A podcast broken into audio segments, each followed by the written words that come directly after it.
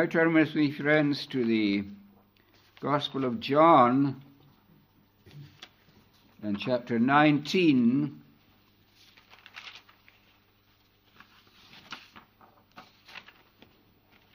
And at verse 25.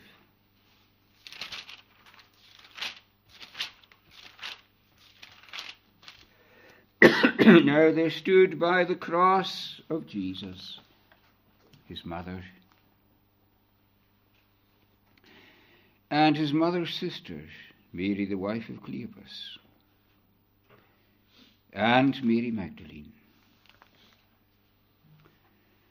When Jesus therefore saw his mother and the disciples standing by, whom he loved, he saith unto his mother, Woman, behold thy son. Then saith he to the disciple, Behold thy mother. And from that hour that disciple took her into his own home.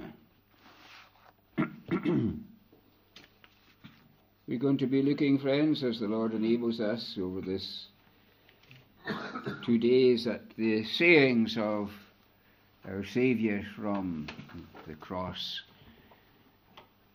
Last night we visited that these wonderful words, Father, forgive them they know not what they do. Forgiveness. Do we have tonight forgiveness? Do we have that assurance that you're forgiven? Because He's paid all of that. Every part, every jot, every pain has been visited on Him because he, that prayer was answered and it pleased the Lord to bruise him. That was the compassionate Saviour. What compassion to love these killers that were executing him. Tonight we look at the caring Saviour. The caring on that cross under this fearful, commanding torment of crucifixion he overcame all when he saw his mother and the disciple whom he loved. And he acted out this action which is important for all of us. How come? How is it like that?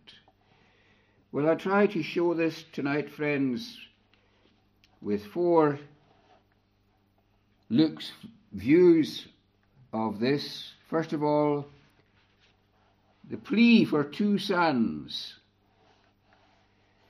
the plight of two mothers, the pain of two brothers, and the plan for two churches. This way, I hope we will understand what this mighty Saviour was doing. For even as his body was racked with pain, he was in fact acting out a mighty purpose of salvation. We looked last night of how he spoiled principalities and powers and made a show of them openly, nailing them to his cross. This is a powerful work that's going on, even in the extremity of weakness. He is acting in it all through, powerfully working salvation. And in the midst of it, here is what he does. He cares to tell us that this Saviour is essentially a caring Saviour. You don't know, friends, how much He cares and how much He cared and how much he was willing to invest in that care of you and what it cost. This is why we're here. This is why we have this weekend. Oh, how he cares. Oh, how he cares for you.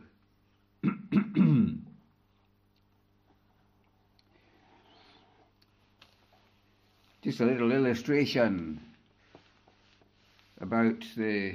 You've maybe heard the story of the ancient Briton noble.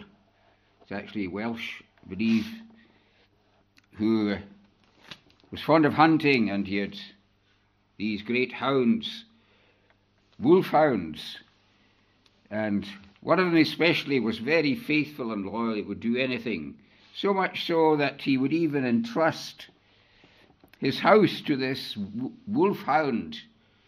And um, this day he had to go away urgently with his wife, and they had a little baby left there, but he said, I can trust this wolfhound. It was left there. But when he came back,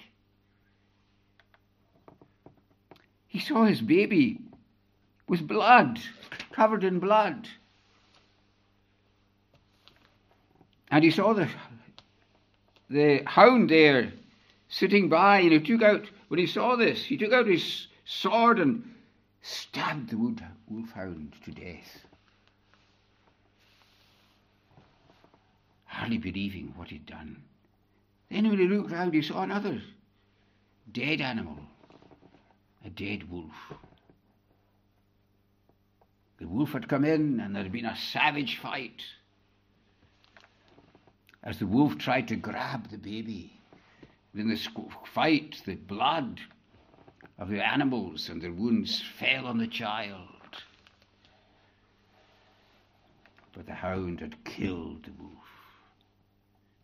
And now the nobleman saw what he'd done. This is the reward. And the wolfhound looked up with mournful eyes at his master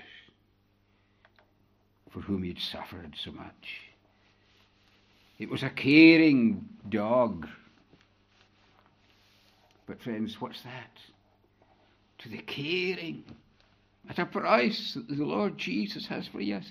And to demonstrate this, we have these two at the foot of the cross. Now we have to look a little bit backwards to see the whole significance of this we look back in Matthew at the plea of two sons, remember? And uh,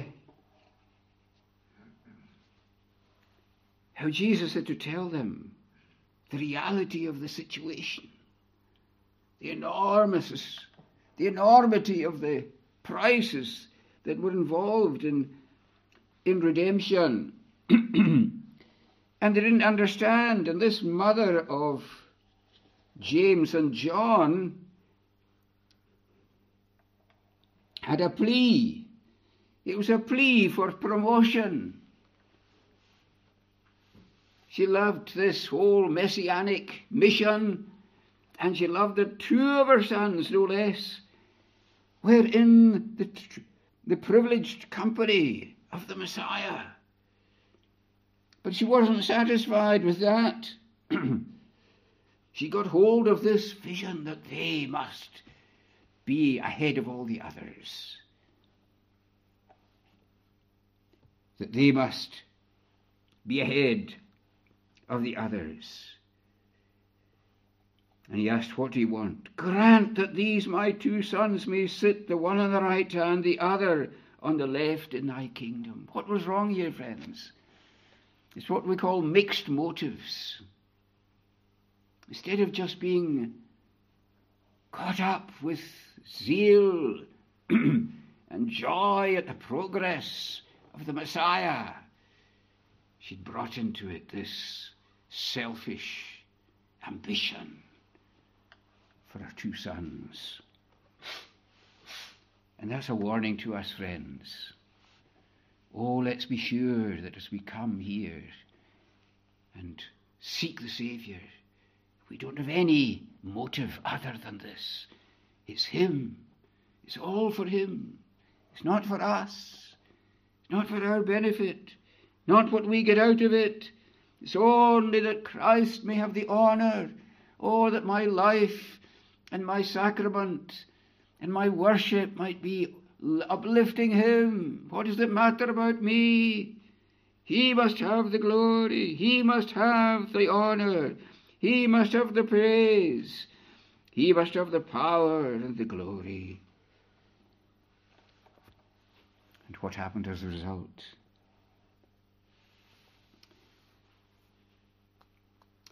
Well, we find that it was a base. Why was she doing this? It was really built on a false premise. She'd been building this up. It wasn't just all of a sudden that she had this idea. She was grounding it on some kind of privileges that these two had. these were the only two brothers that were allowed into special favour with the Lord. Don't you remember that time when Jesus raised Jairus' daughter? We read about it in the book of Gospel of Luke, uh, among other places, and how Jesus banned everyone from that home as he met with the parents, except Peter and James and John. His mother heard about this. Ooh, my sons are really special. Look at that. There they were. All the others had to wait outside. Ah, my boys were there. And so there began to accumulate in her that kind of self congratulation. Isn't it dangerous, friends, when we begin to congratulate ourselves? You know, we, we belong to a great church. You know, isn't it good that we're we do everything right and congratulate ourselves. Ah, we've got it right. You know, these other people don't really, they don't deserve what we've got. We've got something special. And then they were taken up, of course, up to the Mount of Transfiguration. Maybe Salome was there watching her sons. Ah, something wonderful's going to happen. They're going up to that mountain. Jesus wants them, doesn't want the others.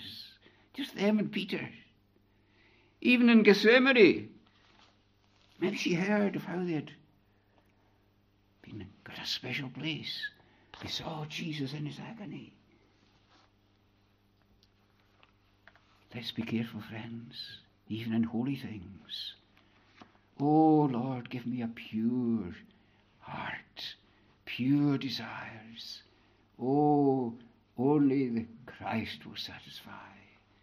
That's the only bread that will do my meet my need because I live and I die for Jesus.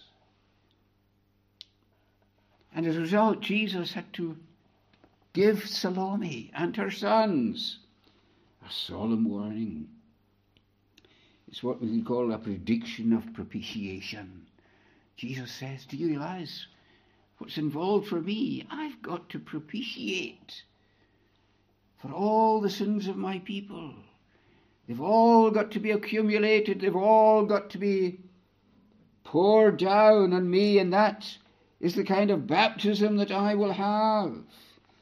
The cup has been filled to the brim, and I have got to drink and drink it down and drink it down. Sometimes you say to your little child, Now, you've got to drink that milk to the end. And what a struggle that child has, even to drink that nourishing milk. Imagine what Jesus has pictured to you drinking this fearful cup of shame and dishonour and rebellion, wickedness and adulteries.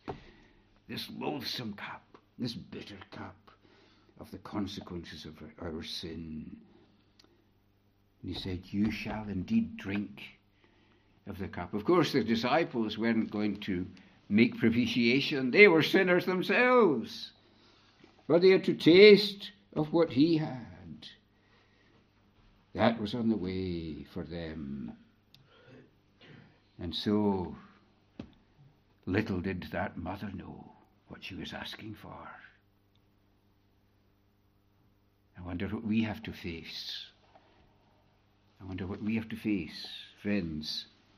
Whatever it is, it will be blessed. It will be for our good. It will be for our good. It won't be for our loss. We'll look at that in a moment. But then there's the there's not only the plea for two sons, there's the plight of two mothers. Let's go on a bit further and come to the cross. And what do we see at the cross? Jesus. At the cross of Jesus, his mother, his mother's sister, Mary, the wife of Cleopas, and Mary Magdalene were there. Where are you, Salome? What about your passion for the Messiah? You're not even mentioned. In fact, what it says in another gospel was that the women that followed him stood afar off. There you are, Salome. You're not there at the cross. You're not there to be with him and to support him. You're there, but you're too far to be of any help. Why are you not with him? What's holding you back? Some people like that say, well, we love to hear about Jesus. We love to worship the Lord. Don't ask me to come near, any nearer. Don't ask me to come to the table. That's a step too far.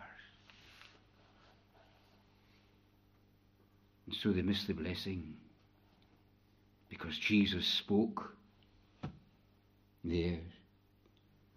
And yet these two mothers were in a plight can you picture yourself as that mother, as that Mary? What's happening?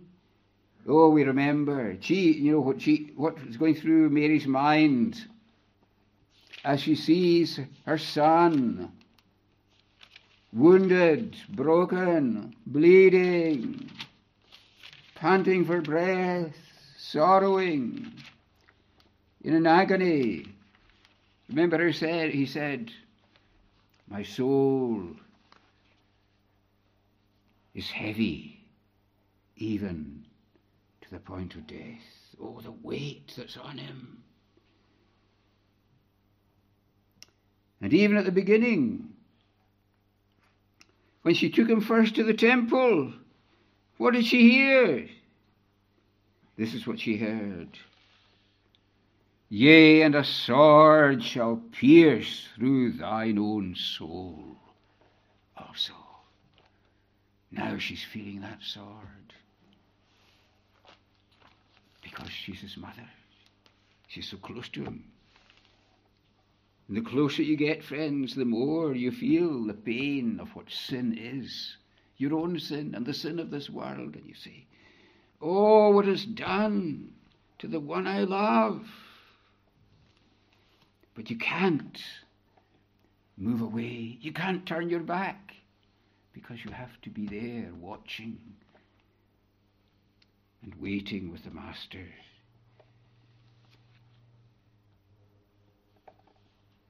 What about the other one I said? Well, you know this, friends. Her son was there. John was there. One of them was there. But the truth is that when Jesus was arrested, both these sons, like all the rest, forsook him and fled. Salome, your sons are forsakers. What about sitting on the throne now when you're cowering and hiding away? Not fit for the throne, are you? And yet, these two sons had something coming to them. Jesus had said, They shall be baptized with my baptism. Do you know this? It was that eldest son of hers, James, was the very first to die. We read in Acts 12 and 2 how Herod rose against the, the church and took James, the brother of John, and slew him. What kind of reward is this? What kind of throne is this? Ah, yes, friends, you know, he was the first to reach the throne. It was hard. And it was hard for Salome to see her son die. But yes, he was the first to reach that throne. Remember what Jesus had said You twelve shall sit on twelve thrones, judging the twelve tribes of Israel. That was the baptism. Because he faced the baptism, because he faced the cup, he reached the throne. And so will we. I don't know what your baptism will be, what cup you will have to drink, but friends, it's your pathway to the throne. And so they both, she saw her son's future. John didn't, wasn't crucified. But oh, what pain he suffered, banished to, banished to Patmos, suffering endlessly there. As he said, those who are suffering for Christ. Can we offer you anything today? Friends, we can offer you suffering. Those that will godly must suffer persecution. Are we ready for that? If that's what the table brings to you. But they also saw this, friends. They saw the Son's grace. Excuse me.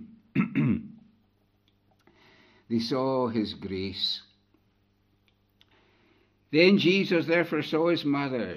He saith to his mother, Woman, behold thy son. There it is, the son of Salome. And he's been privileged with this great task to care.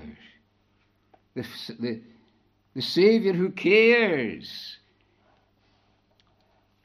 devises this way, if you can say put it like that, to extend his care to his mother by giving her a son. She said, I'm your son and I'm dying, but I'm giving you the son in place of me. What is he doing, friends?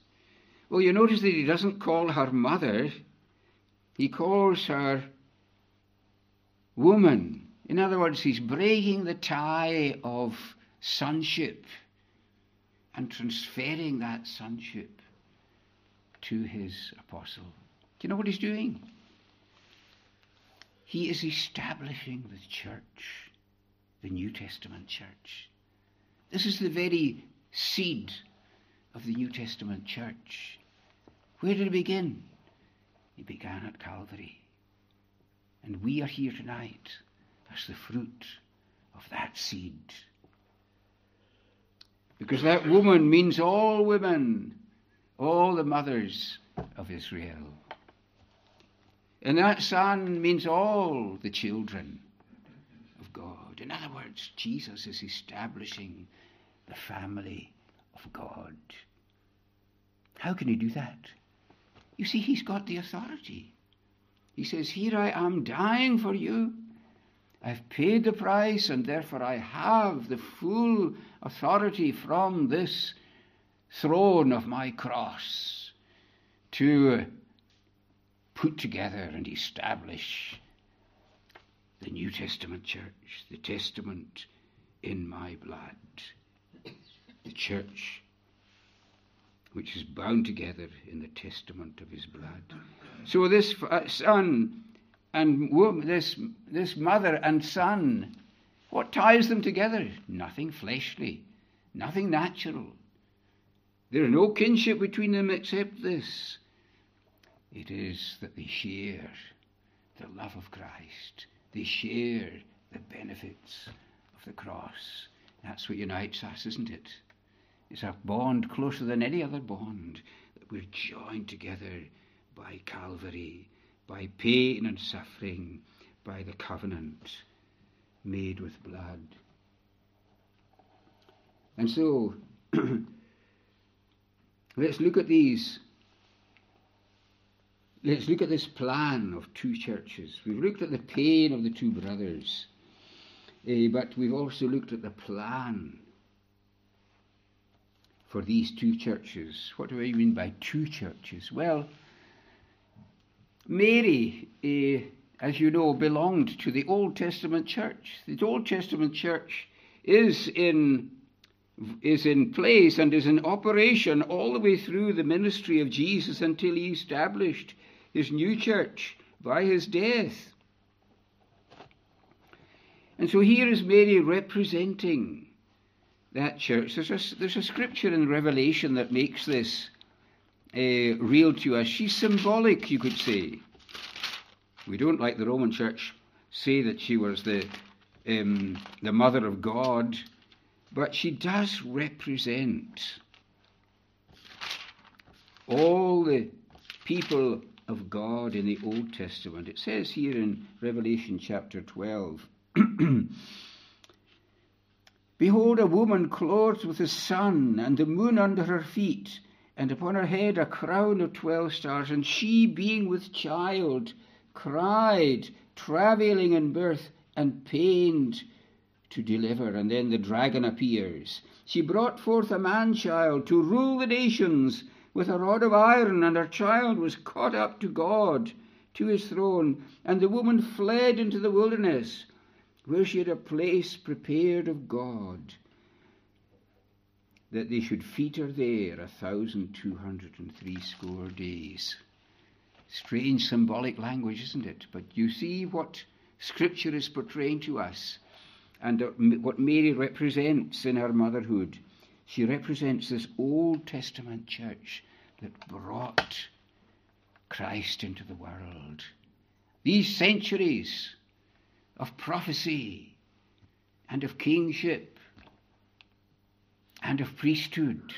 They were all the kind of gestation, they were all the preparation that was bringing about the coming of the true Messiah long predicted. And when the man child, the man child Jesus was born, then all the Old Testament brought forth that child. Why did it take so long? That was the time it took to prepare for the coming of Christ. And so a place was prepared for that New Testament church of Christ. And that's what Jesus is doing here. He's taking that mother and he's joining her to this representative of the New Testament church, the Apostle John, so that the two churches become one. The old church was coming to an end but all its blessings were absorbed into the new. To look at Paul now in Galatians chapter 4. And um, I hope this helps you to see that as we do these simple things, uh, time and again in the life of the church, we are fulfilling this grand picture and plan of God's purpose. Galatians 4 uh, in verse 26 says this. But Jerusalem, which is above, is free, which is the mother of us all. See what Paul is saying? He's saying that Jerusalem, that Old Testament church, the spiritual church of the Old Testament, is the mother of us all.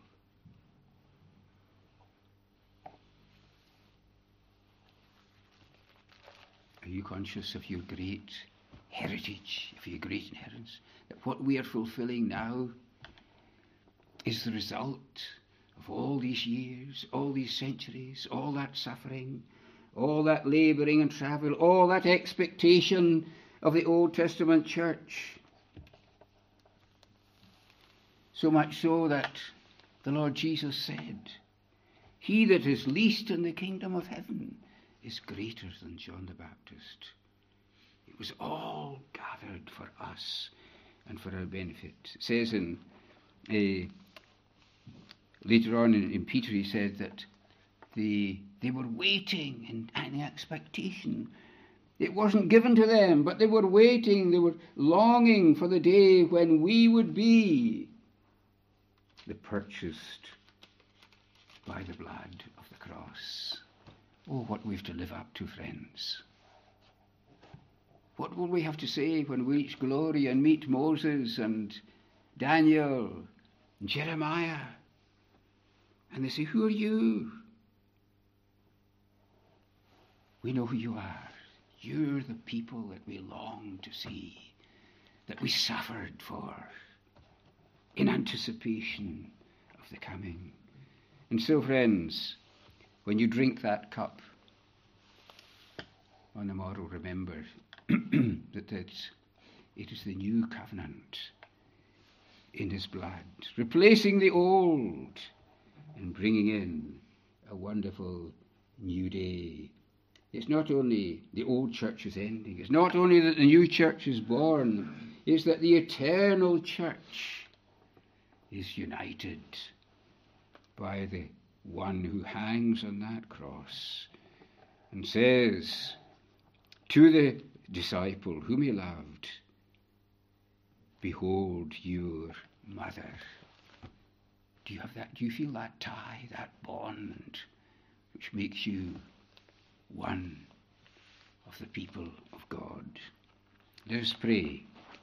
Gracious Lord, we marvel and wonder at the love of the cross, that all was done that Christ might form that people, so that these mothers and these sons and all purchased with the blood might be united by the pain and sorrow and shame that was endured for us. May we see the value.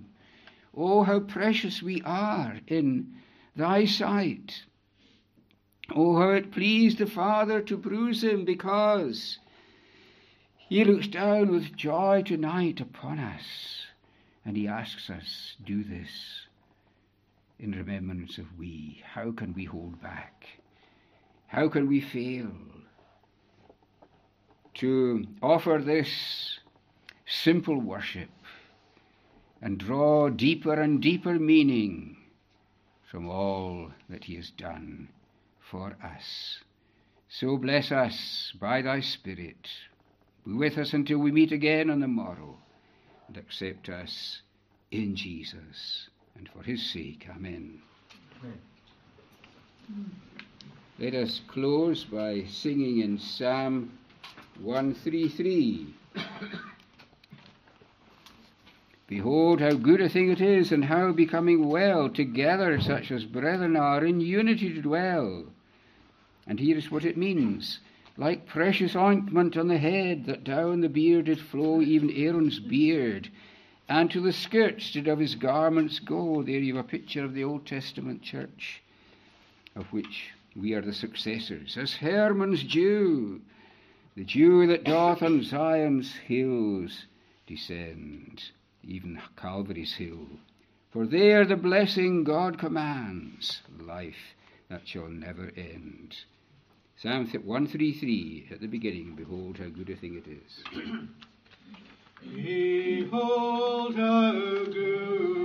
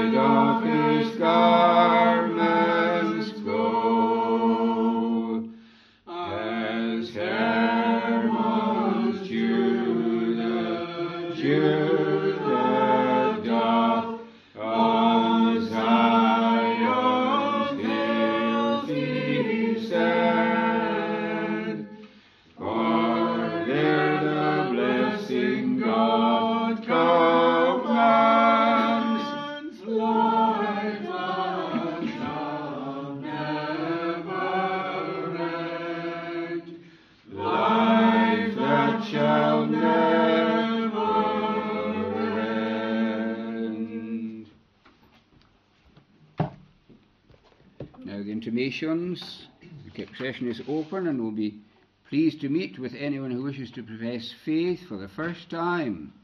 Also with anyone who has a disjunction certificate from another congregation. Intending communicants, please wait after the service for tokens to be distributed. The services are as follows Sabbath 24th at 11 a.m., the dispensing of the Lord's Supper. The evening service is 6:30 p.m. tomorrow. And on Monday 25th the Thanksgiving service at 7:30 p.m. taken by Reverend David David Ratti. Mrs. Kathy Cameron's daughter Anne is very ill now with terminal cancer, and she has asked that they as a family be remembered at the throne of grace. Mrs. Agnes Morrison remains in Raigmore Hospital after being transferred from the Lawson Hospital in Golspie.